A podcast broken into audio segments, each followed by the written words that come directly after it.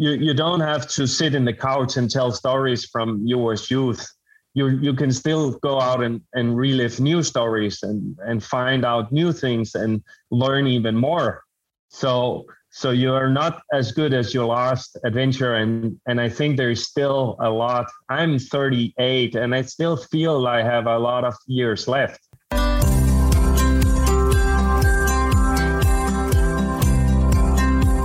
Welcome to the Dark Zone, an adventure racing podcast. This is your host, Brian Gatens. In adventure racing lingo, a dark zone is a time when, due to darkness or safety, teams are paused on the course before continuing with the race. During that time, stories are exchanged, friendships are kindled, spirits are restored, and teams have a chance to prepare for the next challenge. We hope that you make good use of this dark zone. We're glad that you're here. It is July 2022, and this is Dark Zone number 37. Today's guest is Lars Bukkehave. Lars is a well known adventure racer, doing well over 100 racers, and promoter and planner and lover of all things outside. This podcast was originally recorded back in April of 2022, and we held on to it for a little while. Between here and there, Lars went raced Expedition Oregon. He came off the course with a good case of hypothermia, went home, rested up, and then came back out to the Endless Mountains and won that race with Team Bend Racing. That was on a borrowed bike for a good part of the race. Lars is energetic, enthusiastic, and loves adventure racing. At the end of the episode, there's even some extended Lars where he sent me an audio file. So we're glad you're here. Have a great time. Enjoy Lars. I have a big, big farm, and that's actually also where all my adventures started as a kid. When we went to that that farm, and we have a summer house over there, we had the whole summer to just play around, and there is almost endless forest and it's near the the water and and it we almost were there always one month so we just came there and we could do whatever we want and we had the full day to just to play around in the wilderness and, and I think that your childhood was one of these adventuresome outdoors. You were just steeped in the wilderness from a very young age. In in some sense, yes. My mom didn't join us in these things. It was just me and my big brother who just went around. And uh, yeah, we we sometimes built like a small raft, went sailing, and when we came home, we was just out on a small trip. And it was first like ten years after that, my mom actually figured out that we went to the other side of of the the stream out to small islands. She had no clue where we went. So so that so you had the childhood and we we had that here. I remember myself when I was growing up. You would you would get up in the morning on a Saturday. You would leave your house and you would be gone the entire day until the sun started going down and you had to be home in time for dinner. Was it that same kind of childhood that you had? Uh, in the summer, yes. We had a bell that my mom could could ring and then we came running back for for dinner or lunch or something like that. Um, we also did a lot of forestry around the the area to cut down trees and do treasure hunts and running around. But it's fun coming back 20 years later and see that the area is kind of big but it's still not as big as i remember it. But we had small adventures in there and yeah i i enjoyed it and and so clearly, did you did you jump from that kind of youthful, adventuresome childhood? Walk us through your your adventure racing career. Did you start off as an adventure racer? Were you into orienteering, other sports? You're a very accomplished adventure racer. You've raced all over the world, and we'll talk a lot about those races. But our, our listeners always like to hear about the origin story. Like, where did you start from as an adventure racer? Yeah, that's uh, talking to you, I actually thought back and and figure out how how I, I got into it. I, I went into the military, which is uh, something you have to do in Denmark, and I, I mostly went in there to go camping and hike in the woods and to navigate around. And afterwards, I, I saw a program where there was about an adventure race. And i thought it was so awesome because in the military when it went dark we had to sleep in those camps and stuff like that. And in this program they just continued with headlamps during the night. And i thought it was so cool. And i remember that evening when i saw the program i went out with my headlamp all the night and went back home for for breakfast afterwards. It was with one of my friends that I was in the military with. And we saw this was so awesome. And then I went online and figured out where I could find more about this adventure race. And I, I found this school that uh, a sports college that had adventure race as a subject. And I immediately joined that school and met a lot of other friends in there that that was into the sport already and they they took me on a race and how old are you? this how old now? This is when you were in the military, late teens, early twenties. Twenty. I was twenty-two. Twenty-two. At this point. Okay. So, so I, compared to a lot of other people, I joined the sport pretty early, and at that point, I had no clue what what what it was all about, and and made all the the big mistakes and classic mistakes, and I think the first race that we entered was a 12 hour running time. And I remember we came in after 24 hours. So we used the double amount of time as the as the winners. and so by the way, by the way, Lars, Lars, just for the record, as you say that, race directors all over the world are now grabbing their chests. The fact that you were 12 yeah. hours late coming in. Exactly. And I think that is a really good point for all race directors is that the winning time you should add at least 100% to, to the slow teams because their adventure is as great as the winning times. And and we had so much fun out there and made so many mistakes. Uh, but but we the, the adventure of it was still pretty pretty awesome so what was it um, what happened over the so how did a 12 hour race turn into a 24 hour race? Were you slow? Did you get lost? Did you misjudge the time? That's a that's quite the big amount of time to miss. I think everything added up. First of all we got lost completely lost between two cps i think there was 500 meters between two cps and we got lost for one hour went completely the wrong direction we ran out of food we got broken down bikes we had a lot of gear that didn't work went out in the uh, canoe section with kayak paddles and had to return, get the canoe paddles, and yeah, made so many mistakes. And we had to do a portage.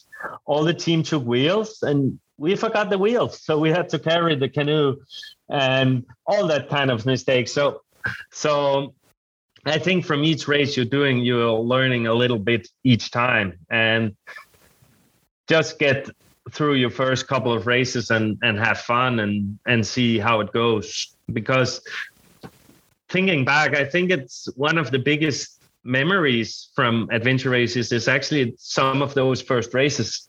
I've been afterwards racing around the world. And these races was maybe in um, mostly in my backyard and i knew the areas but it was still an adventure to see it in a different way and see it day and night and and all that. And go through a, the first sunset was magical. And so so i don't think you can judge a big or small adventure. It's it's mostly how you inter interacted or how you you you feel it inside compared to how it is. We all know it by with like christmas. Everybody has a good feeling about christmas but each year you try and and retain that emotion you had as a kid. And i think it's also sometimes the same with that adventure race. The reason why you sign up for a new one is to relive that experience you had in the past and I don't think we should judge or say something to other people because their adventure is as big as ours and everybody interfered uh, different. And i think it's it's really important to um, to to to have that knowledge or sorry for my english but sometimes i miss a bit words but i hope you you understand. And if you say that some of it is you don't understand then i can try and explain it in a different way. Don't worry because my english is terrible too lars. So we're, we're in a good boat here. So so i think what you're saying there is that at the at the very earliest um, beginnings of your adventure race career when you had this youthful exuberance you and your brother would disappear all day and your mother would ring the bell you'd come home and then the military and then at 22 you learned about adventure racing i think what you're saying is is that something happened during that first race and as calamitous as it was right 24 hours 12 hours late portaging, lost wheels, it it it it touched something, it triggered something inside of you that you always try to return to. That every race you do, you want to relive that experience. Am I understanding you correctly? Exactly. And so let's let's let's and talk a bit about that. New new of course new adventures is something new and you don't want to to miss miss out new places and go to new areas. And and especially when, a new race comes in a new area that I haven't been I'm I'm even more excited. And and that is also an important part is that don't live in the past. You you still are as good as your latest adventure. Is that you you don't have to sit in the couch and tell stories from your youth. You you can still go out and, and relive new stories and and find out new things and learn even more. So so you are not as good as your last adventure and and i think there's still a lot. I'm 38 and i still feel i have a lot of years left.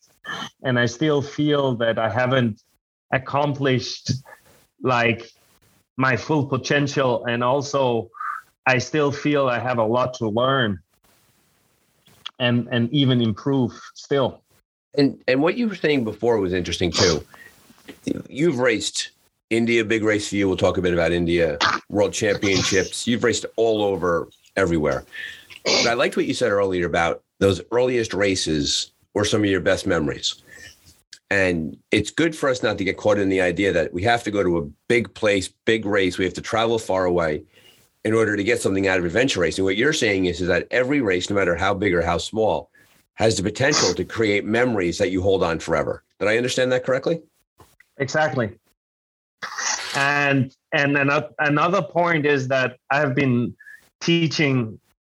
My first experience was that I, I found out adventure racing out of the blue from a, a small TV program in Danish television, and there were some people that put it on, and that changed a, a lot for me. And one of my mission has to be to raise myself, but another equally important goal is to to tell other people about adventure race first of all raise the races but afterwards an important part as well is to tell the stories that you experienced and motivate other people.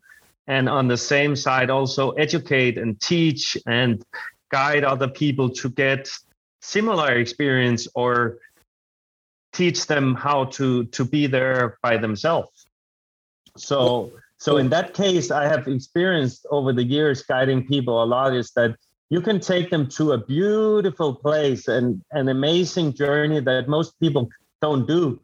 But if they don't grab the adventure out of it, they will not enjoy it as much as the the most important is that the mindset is there for grabbing the adventure is that they are open to to seek it. Does it make sense? It, it makes absolutely. And that makes complete sense right? The fact that you it's the it's the preparation for the racing it's the adventure itself is the payoff and it's not merely just going to a place. It's not being transported there by a boat or a car or a plane but rather earning that place that you see that you can only get there through reading a map and being with your teammates and traveling across these countries. And so i think that's what exactly. you're saying there. It's not just about you know it's it's we we live in a world where it's it's somewhat convenient to get anywhere. And i know that's a broad statement and if you wanted to see the Eiffel Tower, you can get on a plane, fly into Paris, and you can see the Eiffel Tower. And while it's a beautiful thing to see, the travel there, you don't really earn the ability to see it through your travel. You're kind of transported there. And what you're saying is, is that through adventure racing and through adventure and by building that skill set, you get to go to places that you earn the right to enjoy the, the waterfall or the mountain or the valley or the or the sea, whatever it might be and I think you want to give that to other people. If I understand you correctly as you're talking about it, you enjoy teaching exactly. other people to go take care of it themselves. So let me ask you this question, Lars. If that's the case, and if you enjoy teaching people to do that, I'm sure there's a very high success rate with the people you work with. You're an accomplished teacher, an educator, adventure racer. The people who don't succeed, what do you think gets in the way of their success? Well, mostly actually you're right most of the people that have been taught are coming back year after year. I just finished the ice climbing course this winter, and some of the people have I have been taking on adventure for eight years in a row. So so most of my students or friends over the years are, are coming back and enjoy what we're doing together. And the same with, with teammates and stuff. But sometimes you have people that don't succeed and don't grab the adventure and and I think it's because they're not ready to to make an effort by themselves. They think they can they can buy the effort and they can buy the success. But through an adventure, you have to deliver something by yourself, and you also have to give something of yourself to get there. You cannot be carried to the finish line or carried to the success. So you have to do something by yourself. And that's where people sometimes misunderstand and misjudge things. Going to an adventure race, even though you have raced, I think I counted over 100 races, each race you still have to deliver something. Even though you have won races and you have placed top, each race is new. And it's only what you're doing in that race that counts. Of course, your history helps on self-confident and believe in yourself and all that, those kind of things. But you have to deliver in that certain race or trip or everything. So, so if you don't deliver, then you don't succeed. So, how do you best deliver? What do you bring to your team? I don't know. It's it's better to ask my teammates. I'm sometimes surprised why people year after year want to race with me because sometimes it's difficult to see what you deliver. But I think what I try to do is deliver as much as I can and deliver more than I take from the team. Gotcha. And that's and, the, and right. And that's a, that's a huge concept, right? If you if everybody on the team is focused on contributing more than taking, the team's going to succeed because you're always thinking about other people. Exactly. A, a, a really good story is from Expedition in Oregon. I, I really like that race, and we often come in early and buy a lot of organic food and Bend Bend is a lovely place and so much organic food and delicious food. And we bought these wraps and we made wraps for the whole team. And there was like one avocado left. And everybody on the team said, Oh, you, you should take it. No, you should take it. Nobody wanted to take that last avocado because everybody wanted to to give it to the teammates. So and I think that is a really good. In the end, we shared it in like four pieces, but it's it really shows like how you have to give to your team instead of take by yourself. So, and you, I, I like the fact you had a hard time answering the questions about your personal skills, right? Because you, you don't think that way about yourself. When you race with people, what do you admire most in your teammates? Uh, I think it, I, I really enjoy when when people contribute and and and ask help. And asking help means means that you don't have any pride. And i think pride is like really difficult and really dangerous in an adventure race team that you can succeed by yourself. So if your teammates are already accepting that they can't finish this race by themselves and they need help from teammates. I, I really enjoy that. And and it can be pre-race, it can be months in advance, it can be during the race. We're preparation now for for a lot of races with Bend next year, and our email is already like, oh, how are we gonna do with like shirts and and stuff like that? And we have already people are asking each other and what about food and and Dan is like building some four hour meals and he'll say, okay, guys, how much do you need? He's not even racing. How much do you need? I can prepare you some meals and some dinners and stuff like that that we can use during the race. So so I really appreciate that people are both offering help but also asking for help for each other. And I think sharing the load in the team is is really important. Isn't that? I mean, I mean, when we talk about, we tend not to talk about the larger world. This is about adventure racing, adventure racing teams, and how to get better. But I would argue that a, a, problem we're seeing in the world today is that people are more focused on how much I could take from others rather than how much I can give to others. Some people are, yeah. But I think also those people are the people that don't succeed long term in adventure race right. or yeah. also succeed long term in the same team. Exactly. Because after a while, people sniff that out and they could tell that they're not a contributor and therefore they don't get invited back. Mm-hmm. Therefore, they their their phone gets quiet. They don't get emails because they cease to they cease to make the team better. And as long as you make the team better, you're more than welcome to race with people. It's when you begin to take more than you give that people just they vote against you and they no longer invite you along.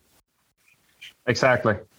But it's so, also important to mention when you need help and when you need to get more right. from the team. It's the classic that at some point you're the strongest and at some point you're the weakest. When do you need help? And when are you off the map or when are you stuff like that? So so both ways and it's it's really important not to to have pride too long and, and succeed too much and and say contribute too much when it's it's the wrong wrong time.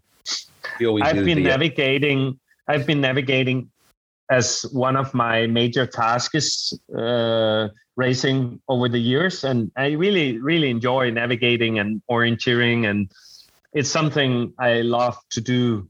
Basically, I look at a map every day. If sometimes I just look at a map just to get in good mood. So now there's it cheers expedition. yeah, yeah. Now there's expedition uh, Lesotho in Africa, and I yep. just looked at the map and I was just, I, I'm not even racing, and I'm not. I don't think I'm gonna follow, but I just saw, oh, okay, CP1 here, CP2 here. I would go this way, and then in a couple of hours, I'm excited to see if the teams are doing the same. And yep, yep, yep, yeah. That just that's a. Uh, I too have been following along. Um, and by the time this, mm. this hmm. podcast come out, the um, the race will have been over. So congratulations, the winner of Expedition Africa, um, whoever you may be, because we're talking to you from the past. Um, but definitely, I, I do agree with you that there's a certain excitement when a race and and credit to Heidi and, and to Stefan for finally getting that race on after being delayed because of COVID and all of that. But I completely agree with you that when you we're so fortunate that we get to fire up our computer and we get to look at maps from around the world and we could follow our friends as they make their way through the valleys and through the rivers and we could cheer them along. Um, I do agree with you. As a navigator, did you start off a strong navigator or did you grow into it? And if you grew into it, what helped you out? I definitely grow into it. As as our first race, I thought I was in the military. I did perfect in the military. I led the whole squadron through exercises and and each time we had to navigate at night, my my sergeant came to me and I had to to navigate. But when I started adventure race, I figured out that I don't know how to navigate. I don't know how to navigate uh, orienteer. So so I actually started out in a orienteering club and and start training in there. And in the beginning, we some races we got completely lost, like completely. I still have the maps, and it's impossible to think how lost we actually got between two CPs that is like two kilometers apart. We used like maybe one and a half hour. amazing, right? And, you think it's so yeah, close, right? You think it's right there, and all of a sudden you're exactly. wandering around. It's amazing. Yeah. and and I think one of the key things that we we made I, I made so big mistakes in the beginning is that you go a little bit off and you like hope that you get back in and and hope is not something you have to combine with navigation. You need to know exactly where you are and where you're going and have and a plan you have the trap from a too, to b. where you start we you have this weird and i've seen it with racers i've done it myself and i've seen it happen. You have this weird mental trick where you begin to convince yourself that exactly. you're someplace where you want to be. Like you look around for evidence. Oh that looks like that cliff or that river when in reality, you're basically lying to yourself because you can't accept the fact that you don't know where you are. Yeah, exactly. And that's a fascinating peek into human nature. You know, we very often on the dark zone, we say about how adventure racing is fascinating because it's human nature in a microcosm, right? A, a race, 12 hours, 24, five days, 10 days. And we learn so much about ourselves. And I've seen that time and time again where good navigators can't believe that they're not where they want to be and so they recreate a reality in their head to fit what they want to believe. Meanwhile, they're as lost as ever. Yeah. and and the sooner you you figure out that that is not the way to do it, the sooner you get better. Right. Right. And, when you, right. When you accept the reality. Yeah. When you re- accept the reality. And I think the more you do it, the better you get. And especially if you go home and reflect what you did good and what you did bad. And, and I'm, I'm fortunate and lucky that I come from Scandinavia and I live uh, here where orienteering is such a big sport. We have it in schools and there's clubs all over the place. And uh, i'm now moved to norway bergen where they have a professional club and there's basically training two days two times a day. And there's yeah there's maps all over the place and you can go out navigating in the morning navigating in the afternoon and you have a full-time coach that gives you feedback and stuff like that so it's a completely different ball game than a lot of other parts of the world. And it, I, I, yeah, no. So so I went to to Ecuador and and raced in there a couple of times, and the reason why I went there was because there was lacking local navigators. So I was contacted online by um, an Ecuadorian team uh, to ask me if I want to race with them and, and teach them some tricks about navigation and help them for their first Huairasinchi. Now they mm-hmm. raised a couple of Huairasinchis, but like they wanted to aim for top three and they, they wanted to to get some knowledge, especially about navigation. And I went in there one month prior to the race and and wanted to to navigate around and, and train with them. But then I figured out that it was almost impossible to, to train orienteering and navigation in there because they didn't have the maps and just to get the maps was almost impossible.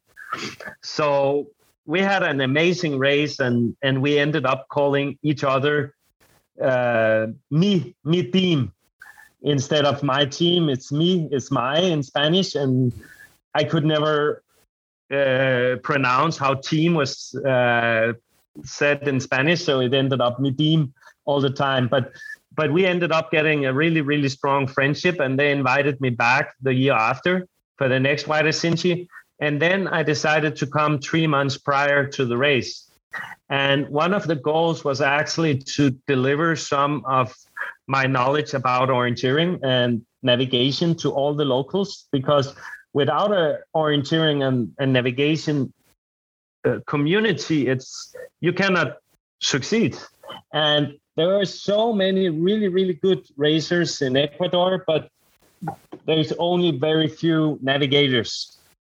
And and it ended up that we built uh, an orienteering club with some of the really strong teams, and we ended up like drawing a lot of orienteering maps. And and now two years after, they still have at least one training two times a month or something, where people are collecting and, and go out and hunt CPs because you can you can do a race, but you have to train navigation in between the races and you cannot train 24 hour races. You have to do like one hour orienteering or two hour orienteering and stuff like that. So so in that that sense it's it's it went very successful and and all the locals was really positive and and helped a lot and without their help it, it wouldn't have succeeded but I think that is also an important part is to give something back to the community. And that's what I've tried from the beginning, both racing, but also give as much back to the community as, as possible. And, and to your point about the idea of the of community and the giving back, what's important about that is that it's clear that you're focused on your education and focused on working with others, that you kind of absorb that, right? That you want to give back to the adventure racing community. You take a lot out of it. You enjoy it. Um, and so clearly you've done that. Ecuador, going three months early, spending three months there. By the way, beautiful country. I was there last August to go away to go race, um, and yeah. you couldn't find a more beautiful country, nicer people, challenging terrain. I mean, holy oh cow! Oh my god, yeah. Yeah, straight yeah. up, straight up or straight down. That's all there was. There, I didn't. We didn't see a single flat section in the entire country. Yeah, no, I followed actually your race, and I followed your dot back then because we went there on a pre-race training in the in the area called Llanganates, where you did the monster track. Mm-hmm, mm-hmm. And it's actually close to where one of the race directors, Fofo, is mm-hmm. living. And we lived in his house, and then we did a a huge training in there, and oh my god, that area is is wild. That was day three for us on the race. That track, we were on the oh we god. were on the trail for 26 hours. Oof. I mean, it was oh incredible. And we what was yeah. great was to we we we we ended up connecting with a local team down there. Um, okay. and so we rate we raced the eight of us raced together, and we had and to your point, you get to know another team, you have a great experience, and they're they're friends now with us. Like we we know them and we we chat with them. Um, but Ecuador, I've also found too, and this is an interesting thing for you to talk about because you've raced all over the world. When I got to Ecuador and we began to race, there's definitely um, in America, in North America, the way that races are put on in terms of the in terms of the the safety controls, in terms of the directions, all of that. Once we left America, it was amazing how in, in Ecuador, how it's much it's much more wild. It's much more um, open. Like you, a lot of figuring things out by yourself. And you really felt you were really remote when you were down there. Like you weren't going to hit a button on your spot tracker and an ambulance was going to show up. You were by yourself in the backcountry. Oh yeah.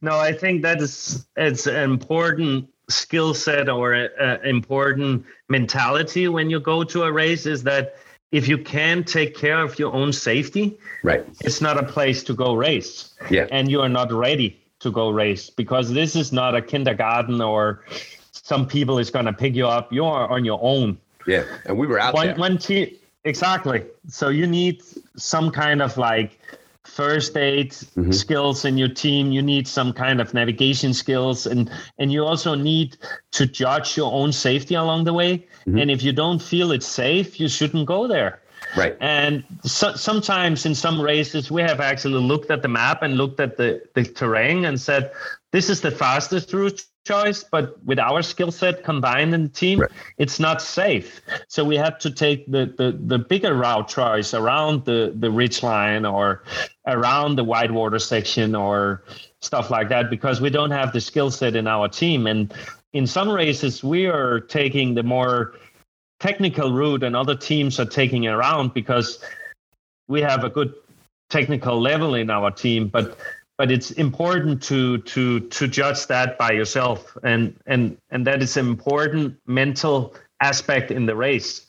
If you're doing a big kayak cross somewhere you need to to know how to capsize and come back into your kayak. E rescue Ex- things like that. Exactly even in big waves. And if you are not there, you have to to paddle along this the shore, right? Uh, or take the boat on land and drag it. So I think that is really important mental aspect of of racing and and talk with your teams and especially when you go overseas but just to finish off ecuador i think it's a, a really really well organized race and Absolutely. the people that puts it on are are very skilled athletes uh, or organizers and have a really good logistics and the people that are doing the safety are full international mountain guys Amazing. it's called Dama Brothers. I was mm-hmm. lucky enough to go with them for Antisana in in our pre-race, and they're really really skilled people, and they put up like radio signals along mm-hmm. the course because there's it's remote. Yeah. There's nothing down there, so they need a safety line, so they just put up the antennas by themselves and move the antennas along the way. And they've done the race, I think, 15 years or something. Yeah, we had and that they, during the, uh, the, the the day of the um, the big trek. We were halfway through it, and we had um, we started the trek at 2 a.m. and at like 7 a.m. we had topped out at one mountain, and they actually met us. The safety teams were there waiting um, for no other reason than just to check on us and to say, "Listen, you're heading into a really really tough section where's your food, where's your drink, and they'd actually set up some safety lines for us down in the canyons. Um, so I agree with you that they do a really nice job balancing the safety that is needed for racers, but also making it a true adventure racing experience. Yeah, totally. And I think those races are important to have out there and, and teams to get the, the, the skill set to get there. Actually, one one important part that I did when I I decided, okay, now I want to to race international races. I took a mountaineering course in Canada, actually, and it's called Yamnuska. And for everybody out there curious, and, and I will recommend, and for all adventure racers that are doing international races, I would almost say it's a must to go and do a mountaineering course somewhere uh, and get all the skill sets you need to to to be that is required in those races. When you say mountaineering, because, do you mean mountain climbing or how to survive at high altitude? Yeah, both. Both. Okay. How to yeah, how to climb, how to go on ridge lines, how to scramble, how right. to like crevasse rescues if you're going on a glacier, how to do like whitewater stuff, whitewater rescues, all that kind of stuff because you can learn a lot in the races, but it's not a, it's a teaching environment, but it's not a pushing limit environment in a technical aspect. You push your limits physically and psychologically, but it's difficult to push your limits during that race. So you have to go out and, and do those tasks fresh, well rested, and that is a better teaching environment for for technical stuff. We're seeing that here now in the East Coast of the United States. Eric Caravala is running pack rafting adventures, and he's offering pack rafting safety courses, level one, level two, level three, I think up to level four, knowing that because pack rafts are becoming so popular now in adventure racing that he's doing the community service by by increasing the level of safety, rescues, pinning hazards, things like that. And you're right; it's really important for people who want to aspire to bigger races and bigger in, in more remote parts of the world especially if you're leaving if you're leaving the united states you have to go there with a skill set in place because while rescue is available it's nowhere near as expected as it is here so you have to go there knowing what you're doing exactly. And i think that's an uh, important part. The the the um, the selling of Packraft has exploded and the courses hasn't been following that demand. Right. Exactly in, in, in in Norway, a very classic example is that Randonnée skis has exploded but the courses hasn't been possible because there's not enough instructors. Right. So I actually during the last three years have have put on the task to take the, the exam to be uh, an avalanche guide. So you can do avalanche courses. So it's part of like international guiding uh, certificates. So I took that this year and can can do a lot of like avalanche courses and I could do that full time if I wanted because the demand too, is. I mean, having having built a skill set up necessary for adventure racing, I find more and more adventure racers when they're not racing are just doing these amazing things in the backcountry. Like they're using the skill set learned in the racing to go design their own adventures. One hundred percent. Yeah. One hundred percent. No, I think it's as as I mentioned before. It's it's important to to deliver those experience right on and mm-hmm. I think I've put on races in Denmark for a lot of, I think, 13 years. And I think that is important part as, as racing as well, because if nobody put on races, then there would be no races. And the, the, the task of, of putting on races is really, really big compared to other things. There's, there's a great race coming to America uh, this June called the Endless Mountains. Rootstock Racing, Brent Nabby are putting on um, the Endless Mountains five day race, and it's the return of five day racing to the East Coast. Uh, Grant Killian did great races for Untamed New England, and now this is kind of filling that gap. I can't do the race, but because of my personal schedule, my work schedule, so I've been helping out, volunteering with with Rootstock Racing to help get the race up and off the ground, and it's a, it's it's a fascinating experience and totally worth doing. But to the larger point, racers have to eventually graduate into being race directors because somebody has to be there for the newer racer when they come through the door. And if we all stopped putting on races, there'd be no more races. Um, so I think you're you're spot on when you say that. Exactly. So so when we finish this, you can just send me the maps because I'm gonna race it. So are you coming down those mountains? Yeah, yeah, for sure. Oh, I will go with Jason and Chelsea and uh, Chris. That so you are, you are going to have a fantastic time. A fantastic time. Yeah. Now, have you have you been to America, the East Coast? Have you been to Pennsylvania? No, never. So oh. I've been to New York, New York, the the town, uh, as a mid stop going around the states, so I've always been there like one or two days. But else, I haven't been on the East Coast at all. So I'm really looking forward to it, and that's what I also said. I'm always excited when new races in new areas come, and I really want to go and check it out. So it's good, it's good too, because I'm sure you know that um, people in New Jersey and New York we're known for our our welcoming and courteous attitudes. So we're glad you're coming to visit with us. Um, yeah, that's fantastic. So, so let me ask you a question about your your your in race nutrition for the for the bigger races. When you're out there, are you a um, are you a real food person? Do you bring goos? Do you eat a certain type? Like, how do you keep yourself fueled over the course of a big adventure? That is a really good question, and it also depends from time to time and it has been depend uh, changed over the years. So our first race we only brought like energy bars because that's what we heard was the thing. And during the night we couldn't eat them because they were so hard and frozen and stuff like, like that. And then we figure out with gels. And then for a lot of years i just used gels for the first 24 hours. Mm-hmm. and i felt it was like going for a party. You you feel miserable the day after but the joy was still full in your body so you could you could you could do that. So it's but but i i changed over the years and then we we raised only on real food but that also came to a limit and didn't work out that well because that's slow digesting so over the years, I, I, I, divided into three categories like race food, which is like gels, energy powder, chocolate chips, cookies, wine gums, all that kind of stuff. What you what you serve for a kid's birthday, like wild kid's birthday party, is like what a lot of sugar, a lot of bad stuff. Okay all that. And then you have real food and that could be like the freeze dried. And especially freeze dried where you can put in cold water is some of the best because you can have warm water in the ta but most places on the course you don't have warm water. So you need the, the cold water freeze dried. So test that out before you go.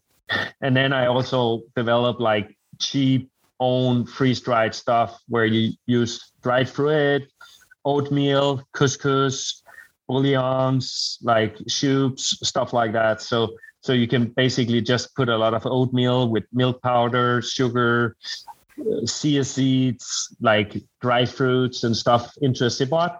And then you put it into like a peanut butter jar along the way and put water, cold water inside and just eat it with a spoon. Gotcha. Shake it up, or, make it into a mass and put it down. Right. Exactly. And you, those you, are really handy but you can o- not only do that and and what what we have been doing over the last couple of years is actually having something that we call motivation food or fun food mm-hmm. and fun food is always the best and you can just ask your team is anybody got some fun food? And then all the, the pockets, the secret pockets are open. And you can't ask it too much. It's only when you really, really need fun food that it's coming out. Either you're falling asleep or right. you're really demotivated or you're in a really, really tough sections where you just have to grind along the way. And then the fun food comes out or the motivation food.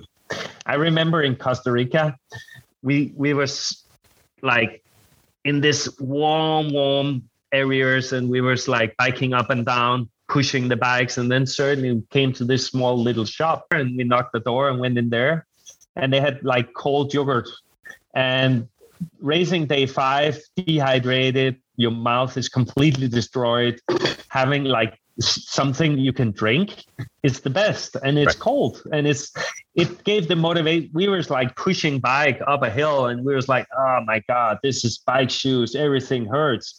We got this cold yogurt and we afterward we could actually bike again and it was the same hill but the motivation and the the thing we got out of the, that yogurt just helped us a lot and and accomplish or acknowledge that food can also change your state of mind during a tough adventure race is actually really important to figure out. Another part was we was doing expedition Africa and we were spiking and we came along this well with like really not nice water, but we drank it and we went along and then we bought this one liter cola in a, a, a glass bottle and it was the best. It was just normal cola, but it was the best. The, the place we got it was perfect, and it gave the whole team a, a totally motivation boost. And I think fun food, fun food can do that. Dan I raced with is is the best, and Jason and Chelsea learned a lot from him. But Dan is is the master of fun food, and he actually now developed something he called four hour fuel. Yes, tell more about that. I've heard a lot about that. I, I can't really tell because it's something you have to experience, and it's it's just a bag of four hour food, and often you don't know what's inside when you drink it. Either it could be like something that is almost taste as banana milkshake, or it could be like a Chinese soup, or it could be like a hot pot, or it could be like taco or tomato sauce. It, it's really, really different flavors of different things. I think I also tasted some of his prototypes and some of them don't work. But but just the, the meatloaf. fun of drinking meatloaf is no yeah, good. exactly. Just just eating some of the stuff that doesn't work is also kind of fun. Here, Lars, try this. Try this, Lars. Ugh, exactly. Okay. I think he had some with wasabi, and it totally oh, no. woke me. Yeah, it totally woke me up. No. No, but but th- th- those are, are kind of fun. I don't think you can race only on it, but Right. but I think as a, a supplement is is really good. And I think variety, as with everything is li- in life, is like variety of race food is is the key. Right. And I, I know a lot of engineers are racers and they think it's calories are, are a set number. So if they need uh, 150 calories an hour, if they bring goos or, or Clif bars with that many calories, they'll be fine. But after about 12 hours, 15 hours a day of that stuff, you just, you can't put it down. oh anymore. my god! Yeah, Yeah, you no, just can't. exactly. Yeah, I, I I laugh about the fun food thing because well, first off, I've made the mistake of racing only on fun food, and that ended terribly. Um, Yeah. But the other part of it is the I will always inveterately I will always have in my pack a candy bar that I love that I save for something. Like when I get to that point, I'm going to eat that candy bar, and how getting there and saving it and then eating it. You're right. It's an incredible change in attitude. It's amazing how that does that. That and a little bit of caffeine. Caffeine and sugar, we always say, are, are magical combinations during a race. Exactly. I have that with with Red Bull because over the years, actually, from my first race I organized in Denmark, we were sponsored by Red Bull, and if you as you under, uh, you know that organizing is is a task that start one a lot of time before, but the last week is like insane, and you you you lack a lot of sleep. So we had a sponsorship of Red Bull. I drink half of it. The racers get the other half. So I've been drinking a lot of Red Bull over the years, and and nowadays I can just open a Red Bull, and just the sound and the smell of it can wake me up like boom. Feel better right so, away. Exactly. So, So, so speaking of that, so we mentioned navigation. We talked about food. What about your sleep strategy when you're in a when you're in a race? How often are you? Uh, do you go really long and then you and you sleep? Do you sleep early? What has worked out best for you? depends and i think i actually did i'm i'm educated uh, master in sports uh, psychology uh, sports science i'm a master in sports science so i actually did my bachelor degree in sleep strategy so so we i did a, a thesis um, about testing different sleep length because there's something about that a full sleep cycle is one and a half hour. And that is where you, you go through the five stages and and then you have a full circuit and you need at least a full circuit from time to time so you don't get insane. And there is articles where they kept prisoners awake for days and you start to not know who yourself are and those stories you have from adventure races as well where you see yourself in a third person. I, I experienced that a couple of times myself, Wow. where you are like biking. Yeah, where you're biking and you end up seeing yourself from a, above. Well- and Yeah, I, I, I, I, I just I had the same. We were in Scotland and we were on day four, and we were exhausted. We had to do a we had to sleep in the bothy mm-hmm. bag by the side of the you know by the side of the river, cold, soaking wet, and we started trekking, and we were I felt we were missing a teammate, and I'm counting, exactly. and I'm like, one, two, three, someone's not here. Like who's not right? Who's not here? It was me. I forgot that I actually existed as part. That's exactly. how tired I was. So when you, we, I, I, I hate to interrupt you, but when you mentioned the idea of like seeing yourself from above, that's a level of sleep deprivation that I've never felt before. So, so, so, so, what's your so based on your studies and your experience, what do you recommend for teams for sleep? Do you recommend like an hour and a half cycle no matter what, or can they do 20 minutes, or should they not do that? Like, what do you think is the the best strategy teams should employ? The the important or the, the takeaway point from that art uh, from that study is that we we put people into three groups. Some people that slept 20 minutes power naps during a period of three days, and they was doing pretty well for the first 36 hours, and that works perfect. But after that, they start to be slow. We also had decision making task where we was counting times. They had a computer screen where they had to do like reaction tests. And for the first 36 hours, the people that slept 20 minutes was the best. But after that, they start to make like really big mistakes. The people that didn't sleep was of course a bit ahead, but but didn't wasn't that well after 12 24 hours and and after three days they completely bonked and and they had those experience where they didn't knew who they were and like was really like out of it. And we had to like stop it and, and make them sleep and came back. So so that doesn't work. Three days without sleep not recommended at least for all four team members uh, then then we had a group that slept one and a half hours to to like monitor the the full circuit like full five level of sleep. And they was actually doing not that well after they first wake up after the first sleep. Mm-hmm. they was really slow and was not reacting that well. But after like two hours they have been awake they was like full alert again compared to the beginning level.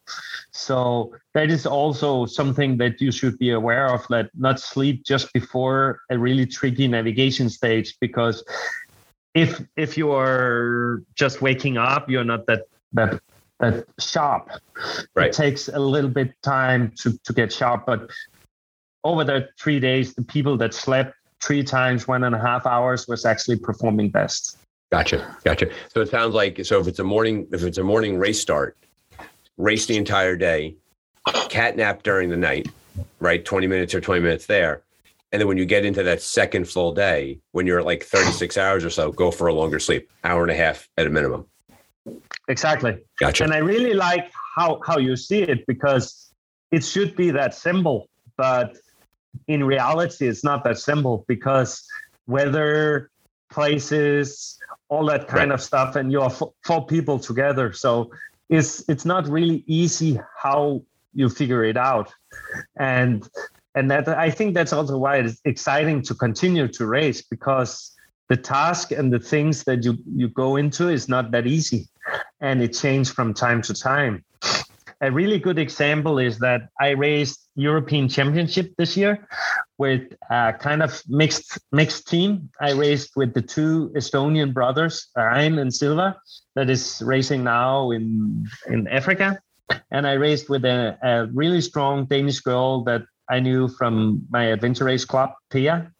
She haven't been racing that much international, but she is like a huge talent and we actually ended up winning that race. But the, the point why I mentioned this is at, at some point during the race, Silver got really, really sleepy. And he told the entire team, guys, if you can continue, we can continue, but don't rely on me. One hour later, Rain said the same, guys, I'm also out of it. I can follow, but now you need to put one person behind us on the bike. And since Tia couldn't navigate, he looked really put the hand on on my shoulder and really looked like serious to me and said, "If you can handle it, we can continue. But if you can't, we we we gotta find a solution." And they trusted me that I could could continue at that point, and and we pushed on because we had one and a half hour to a really good hut where we could sleep, but we we overtook another team that was sleeping in ditch and just the, the, the thing that we could have been lost out there for hours if nobody else could navigate because there was not in the state to navigate at that moment. But they they knew that they could follow if they was watched by a, a fresh racer and another one navigating. So to, to acknowledge that you you know yourself that well and and say i'm not navigating when i'm tired is like really really important. And and that race was actually really successful because we were four people with a huge experience level and and three people that was actually navigating on a on a high level. And, and and all the pieces came together. You had the navigational skill combined with the fact you knew each other well enough. Plus you had you, you had honesty about your sleep right? Because exactly. no, nobody you know the old expression don't be a hero right when you're exactly. say it out loud when you're not feeling well um, and so I, I, appreciate the the strategy that you lay there about sleeping and how it works and have to communicate with with teammates. Um, I do want to push a little bit into some of your your you've done over hundred races, right? And so we can go on for hours and hours and hours, and we very well might at this point because you're you're doing great. um, a, a race that is legendary and has been discussed more times is Expedition India.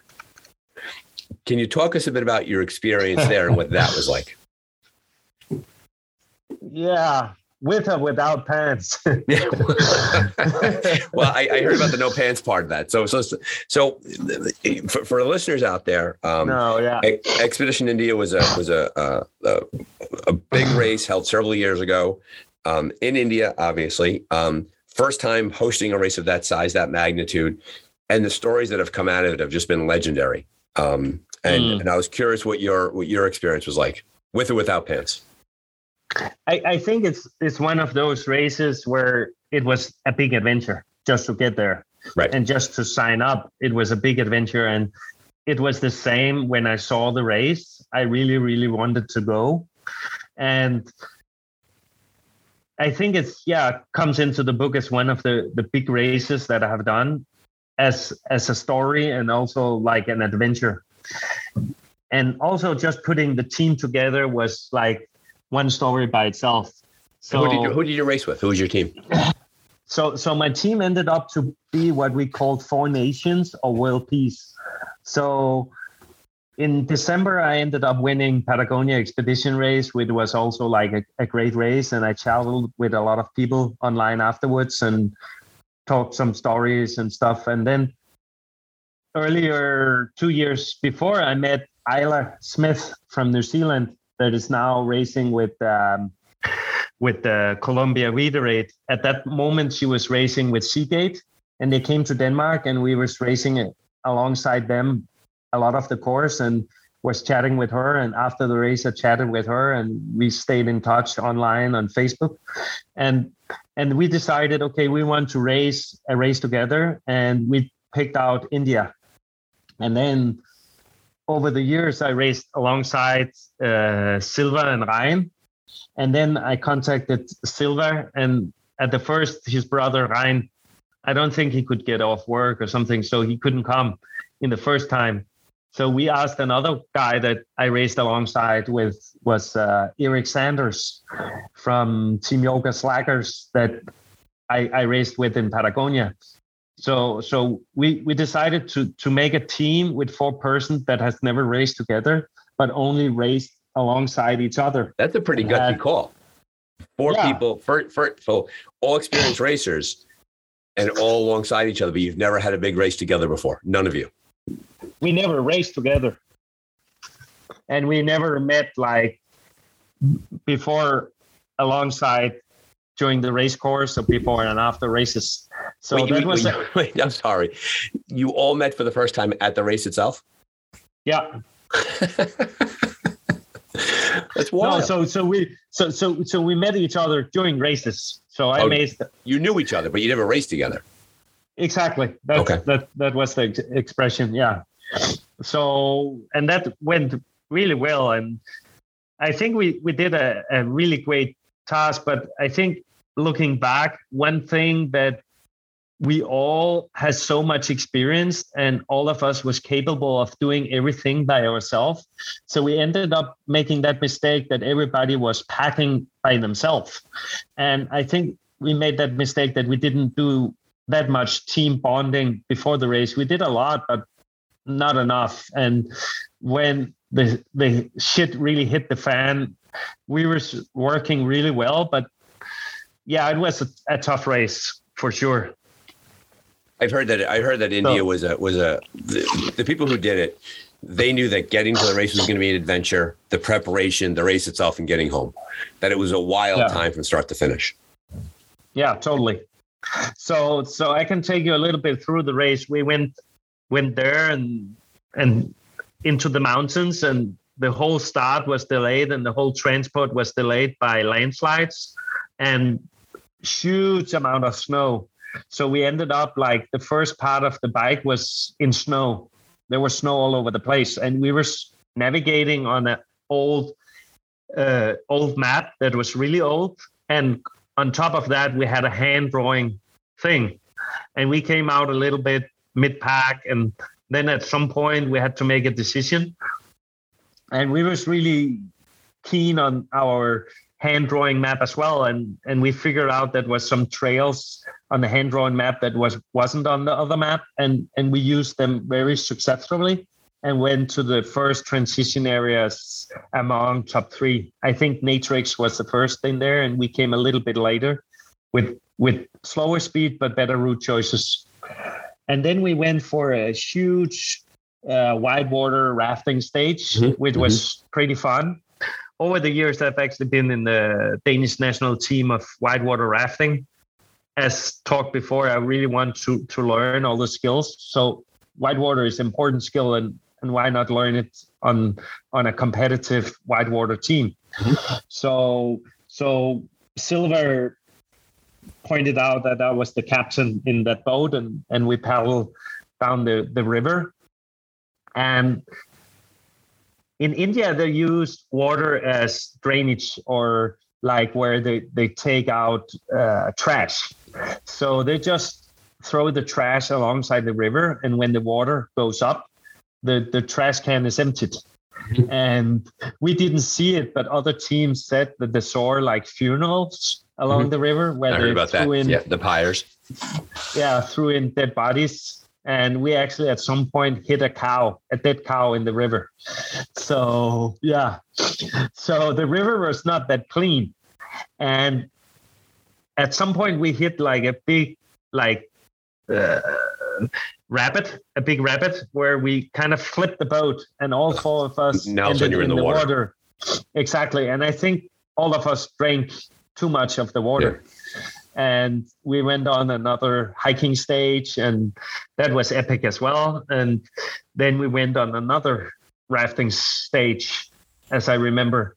And during that stage i had to go to the shore and go to toilet.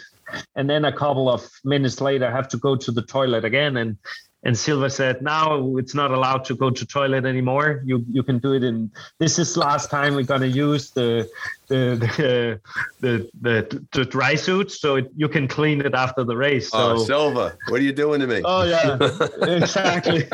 so, but I accepted it at the now, end of now, now, for our listeners out there, that's adventure racing to a T right? Oh yeah, yeah. As totally. the, the, folks are all like looking at their at their uh, their podcast players, not believing the story they're hearing. No more going to oh, the bathroom on the shoreline. Tough luck. It's, yeah, exactly. We we are in a race mode, so you got to go forward. Then, Can't be stopped. exactly. And then Ayla was getting really really sick as well, and at the end we couldn't sit upright in the raft and also with the fear of falling out of the boat.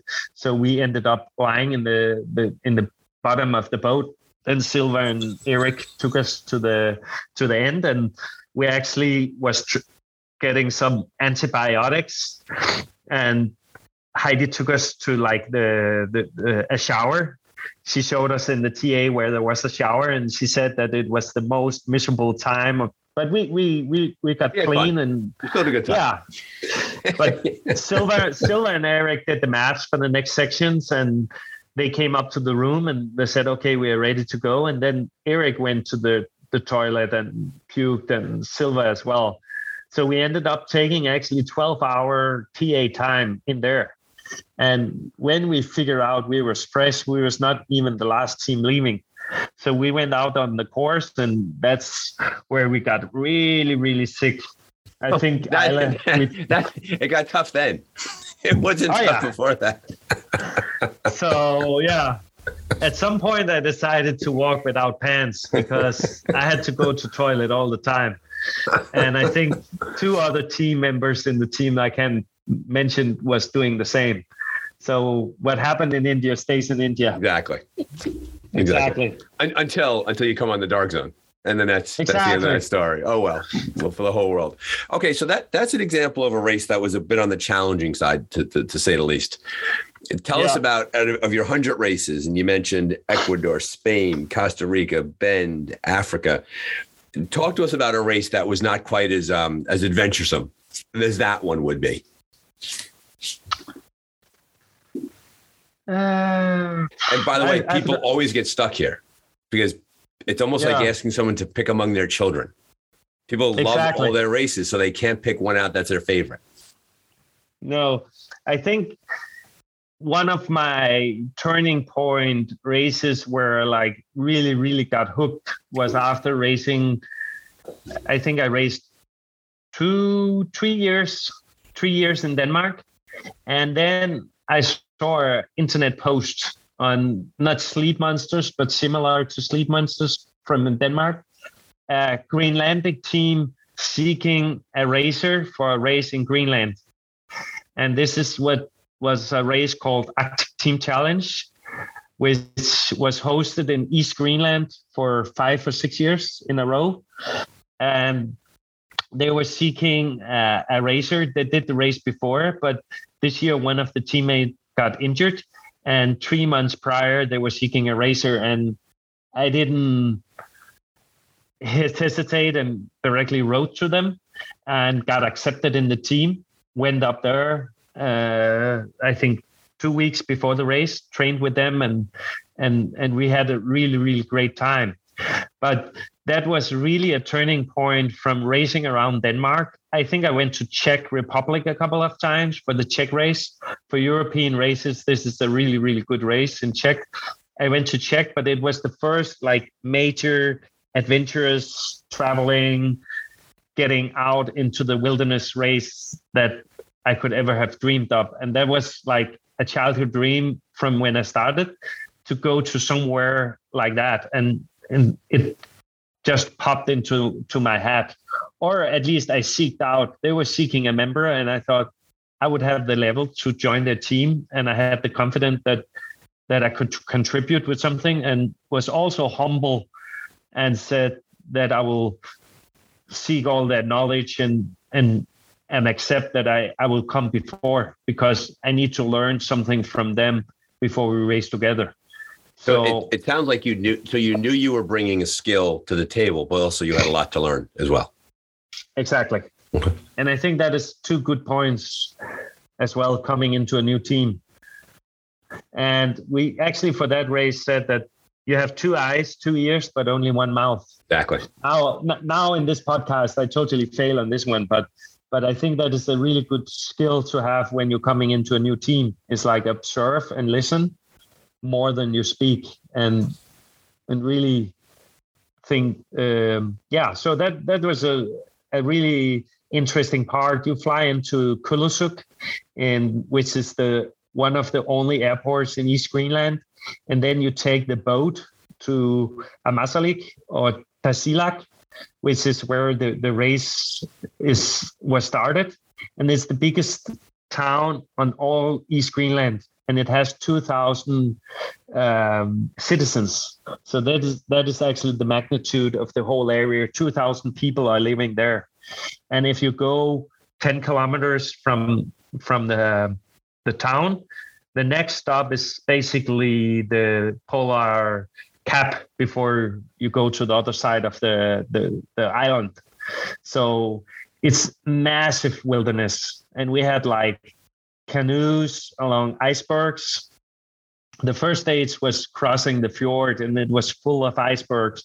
So it was kind of like a labyrinth going around those massive icebergs and just hear them dripping and the blue blue eyes and the colors and everything is just magical. And then we had to hike up uh, a mountain and then come back. And uh, already going to the first CPs was like an adventure in itself. We need like ropes, we need harnesses. They put in some ladders, and and it was in some perspective a very technical race, but still in a safe environment. And one of those races, like you you mentioned the, the idea of the the CPs. I know you did Patagonia as well. Patagonia was always famous for having like six CPs over like 400 kilometers. Was it the same kind of race? Yeah, more or less. It has like CPs on a summit and then CPs in another valley, right. three glaciers on the other side. So you actually also had glacier glacier stuff, ropes with you, and you had this inflatable canoe before the Packraft, so you could actually do a lot of different route choices. They could drop the, the, the canoe different locations, but you can use it like in between. So there was like really, I think between two CPs we had to cross like two glaciers, and it was like 12 hours in between. And the CP was on what they call a nunatak, which is a mountain inside a glacier. What do you, um, as someone who's raced a lot and who's who's grown over time inside the racing environment, what what trends do you see? What direction do you see racing going that's really positive? What do you, what do you? Are is it newer racers? Is it the equipment? Is it the the race directing? What do you really look forward to at the races that are coming down the pike for you? It's it's interesting because one of the major things I figured out with racing in the beginning in Denmark was that the organization they they made really really great races, but the organizers worked by themselves. So they got experience from the race they put on the year before, and then they got more experience for the next race. And it was like a lot of independent people that was getting all this experience by themselves and what we figured out, or I helped figure out in Denmark really early on, was that we need to to work together and collaborate. And we made these meetings yearly where all the organizers met up at a sports college for a full weekend, chatted, had meetings, went out training, talked about, and also talked about what's going to go on next year. What are your experience? What are we lacking? What are our tasks together. Some people had problems with climbing equipment, then other people had problem with maps, and then we figured out all together how can we improve this together. And also, especially was it important when new people signed up as race directors to invite them and also to help them out. So we always connected a very experienced organizer with some of the new ones. And that systematic thing has been working on and on forever. And now it's actually mandatory to be a part and make a race in Denmark that you have what we call the race council counselor that that oversee your race like you did now with endless endless mountain like you are really accomplished racer and experienced racer so you look what um, brad and abby are doing and and come with your inputs and maybe go out and test some of the sections and and uh, and and give them feedback because you can be a very accomplished organizer but you always make mistakes and you are not stronger than you yeah you make mistakes. So having other people help you is is really important. And that's I think you're, why, you're spot on there. The fact that the, the fact that race directors now seem to be communicating more than ever. The fact that they're working that they're no longer independent operators. Exactly. And i think that is is really important. I took to to Craig Bycroft from the beginning and said mm-hmm. you also need referees and you also need to make the race directors help each other even more. And Craig was really really great in in a lot of ways, but but I think now with Heidi taking over the ARWS is is even even better, and she has a really good way to connect people. And what I see now is that the referee system is working even better and the referees is chatting even more and also the, the organizers and are chatting even more and organizers are helping each other out even more. And as I said before, I think that's, that's, an, uh, that's an excellent point to make. The fact that there appears to be so much more collaboration nowadays with race directors. Yeah. And I think that is the important part to make the sport even more professional and even more a sport. Because as much as I love to go to new places and to new races, I also always have the, the thing that all the children's sickness is going to be there checkpoints going to be misplaced they're going to misjudge the whole logistics they're going to be surprised that 40 teams is like 160 racers that are showing up. Right. And even though it, it sounds easy it's it's really difficult with all the complexity of organizing a race. It's almost impossible to nail it the first time. Right. But the more the sport grow if it grows but at least I think it has been here for a lot of years and it has to be more professional along the way. It's not everybody don't have to invent the the the, the thing all over again. Invent and the wheel. And Heidi Muller, to her credit, when she was on the Dark Zone, she spoke a lot about how a big part of the RWS is working with newer race directors and helping them out and looking at their maps and logistics and, and putting on things like that. We had a race not too long ago here on the uh, east coast of America um, and it was the first time race director putting on a a, a comment a long time race director putting on their biggest race they've ever done, and they completely misjudged the distances that had to be covered during the race. Where they had to do some pretty inventive rerouting towards the end of the race to get teams in within the time. Otherwise, everybody was going to be massively late. Um, and so, to your point, it's not uncommon for newer race directors to make those mistakes.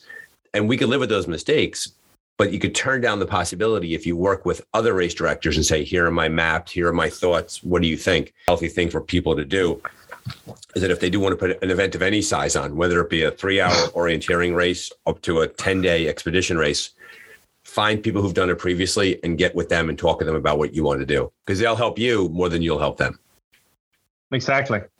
Yeah, because everybody is on the same mission to have great adventures out there and and and help each other out and and develop so so i think that is as much as as i'm a racer i think as much as i can contribute from from time to time help other organizers especially in denmark but also now in in europe there's a new race coming on in in, netherlands and and also the first year there was a race in croatia i went there as a referee mm-hmm. and mm-hmm. helped out igor a lot and yeah. and he's a, a phenomenal organizer, but still it was the first year and there were some things that I could add uh, that made the race even better. And Igor I think and been, we've been trying to connect for a while. Igor and I, we've been missing each other scheduling wise. The time change is challenging for the two of us, the time difference.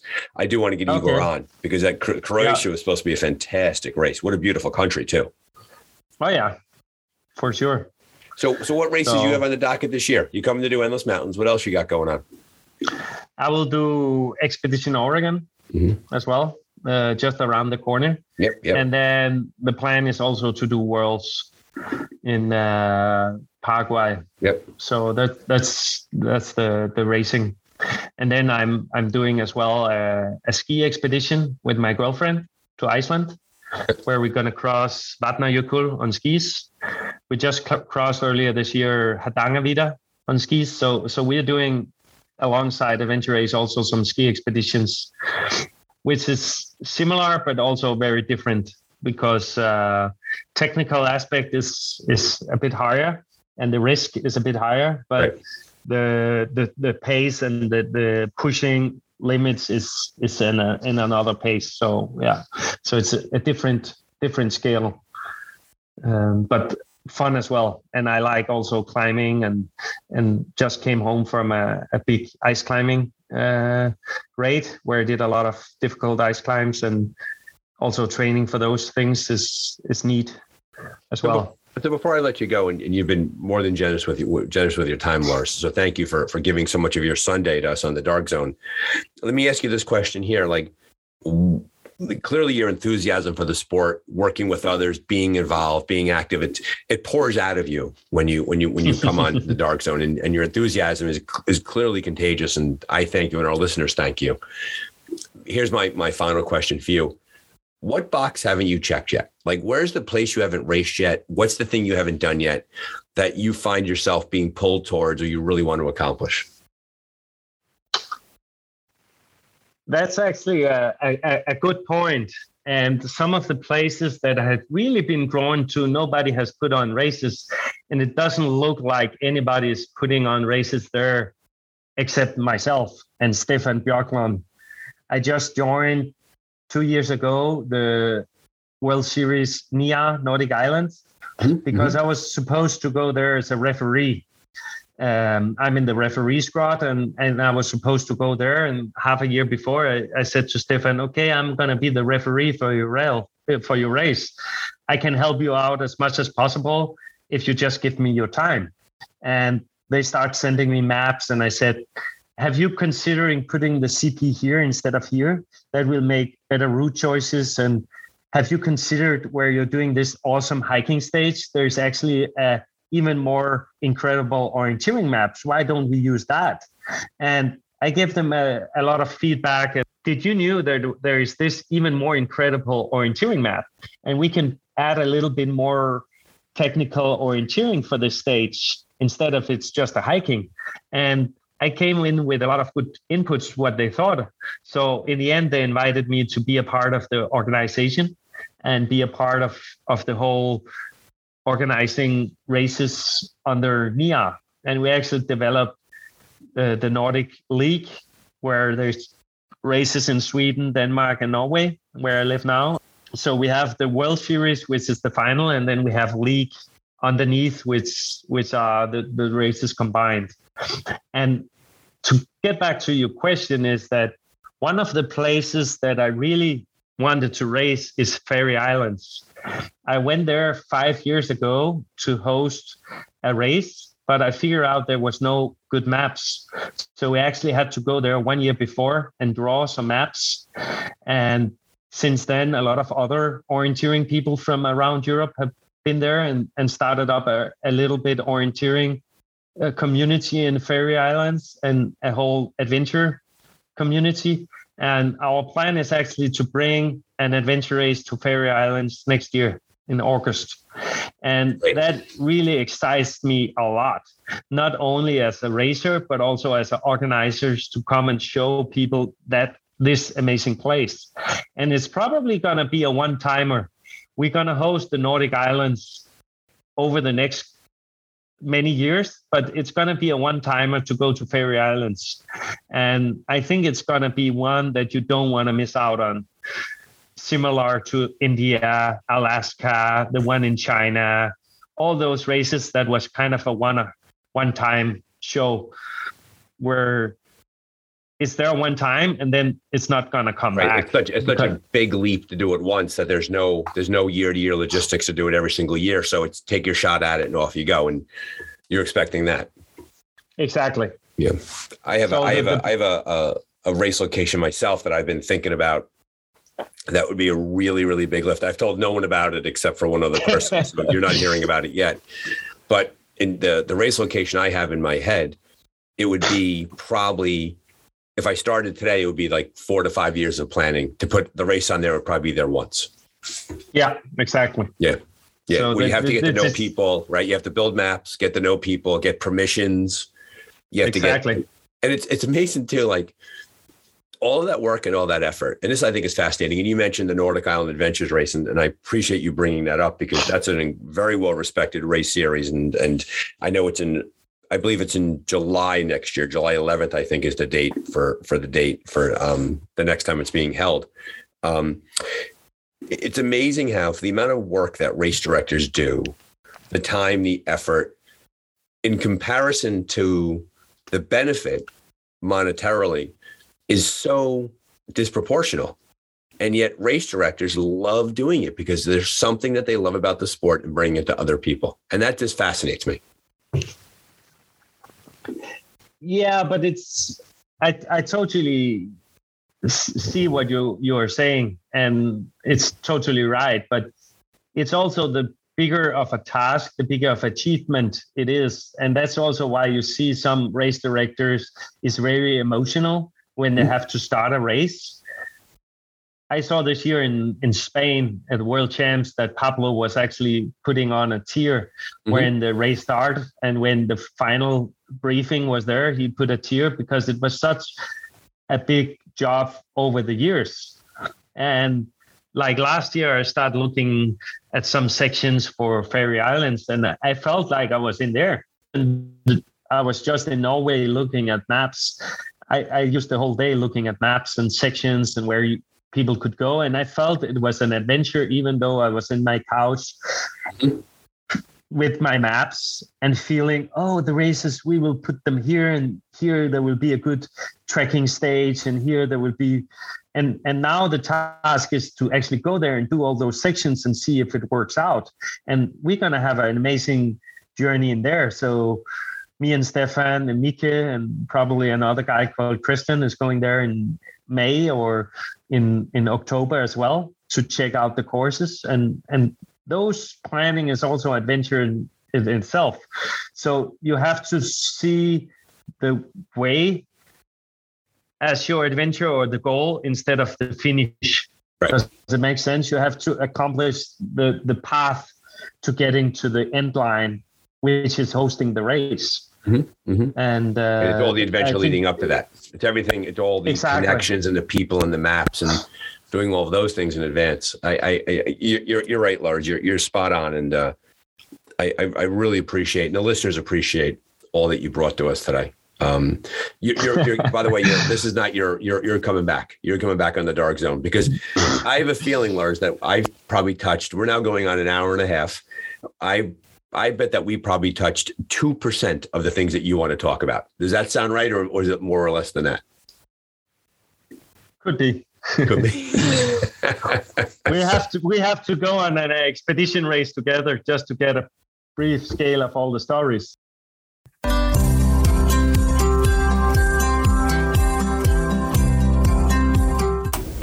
But wait, dear listener, don't go anywhere. Not only did Lars go long on his original podcast, but a few days later, he sent me an audio file with even more information about his races that he's promoting and directing and doing. So stick around and enjoy this extended version of Lars. Before we get there, thanks again for being a listener. Enjoy your race seasons, have fun out there, and we'll see you in the dark zone. All the best. Apart from racing, I'm also always organizing a lot of uh, competition, mostly adventure races, but also small kayak events, trail running events, and this year will not be an exception. I already hosted Kong Winter, which is, I've done it like 12 times in January each year. And this is like an epic event being in January. And next year, 2023, it's probably going to be a part of ARWS European Cup. So we, we are looking forward to welcome a lot of European teams. It has always been a big show up from European teams because January is a special month for racing in Europe. So not many events are going, and the whole winter dimension of the race is pretty epic. This year, I'm also organizing the Nordic League Denmark, which will also be the Danish Championship in Adventure Race. It's a 24 hour course and it will be open for 35. So I'll, we also hear hope for a big show up from a lot of Scandinavian teams and European teams and it's going to be a really really epic course. I think it's one of the races that i have hosted that will be the most technical. Really technical orienteering really technical kayak stage really technical climbing stages and it's one of the races where there's a lot of disciplines canoe kayak climbing rope skills SUP, stand up paddleboard, and even diving. And then, of course, a lot of secret disciplines that we can't tell about now. But uh, we have a great uh, media setup for the race, and uh, it's going to be a good uh, race that is worth traveling for.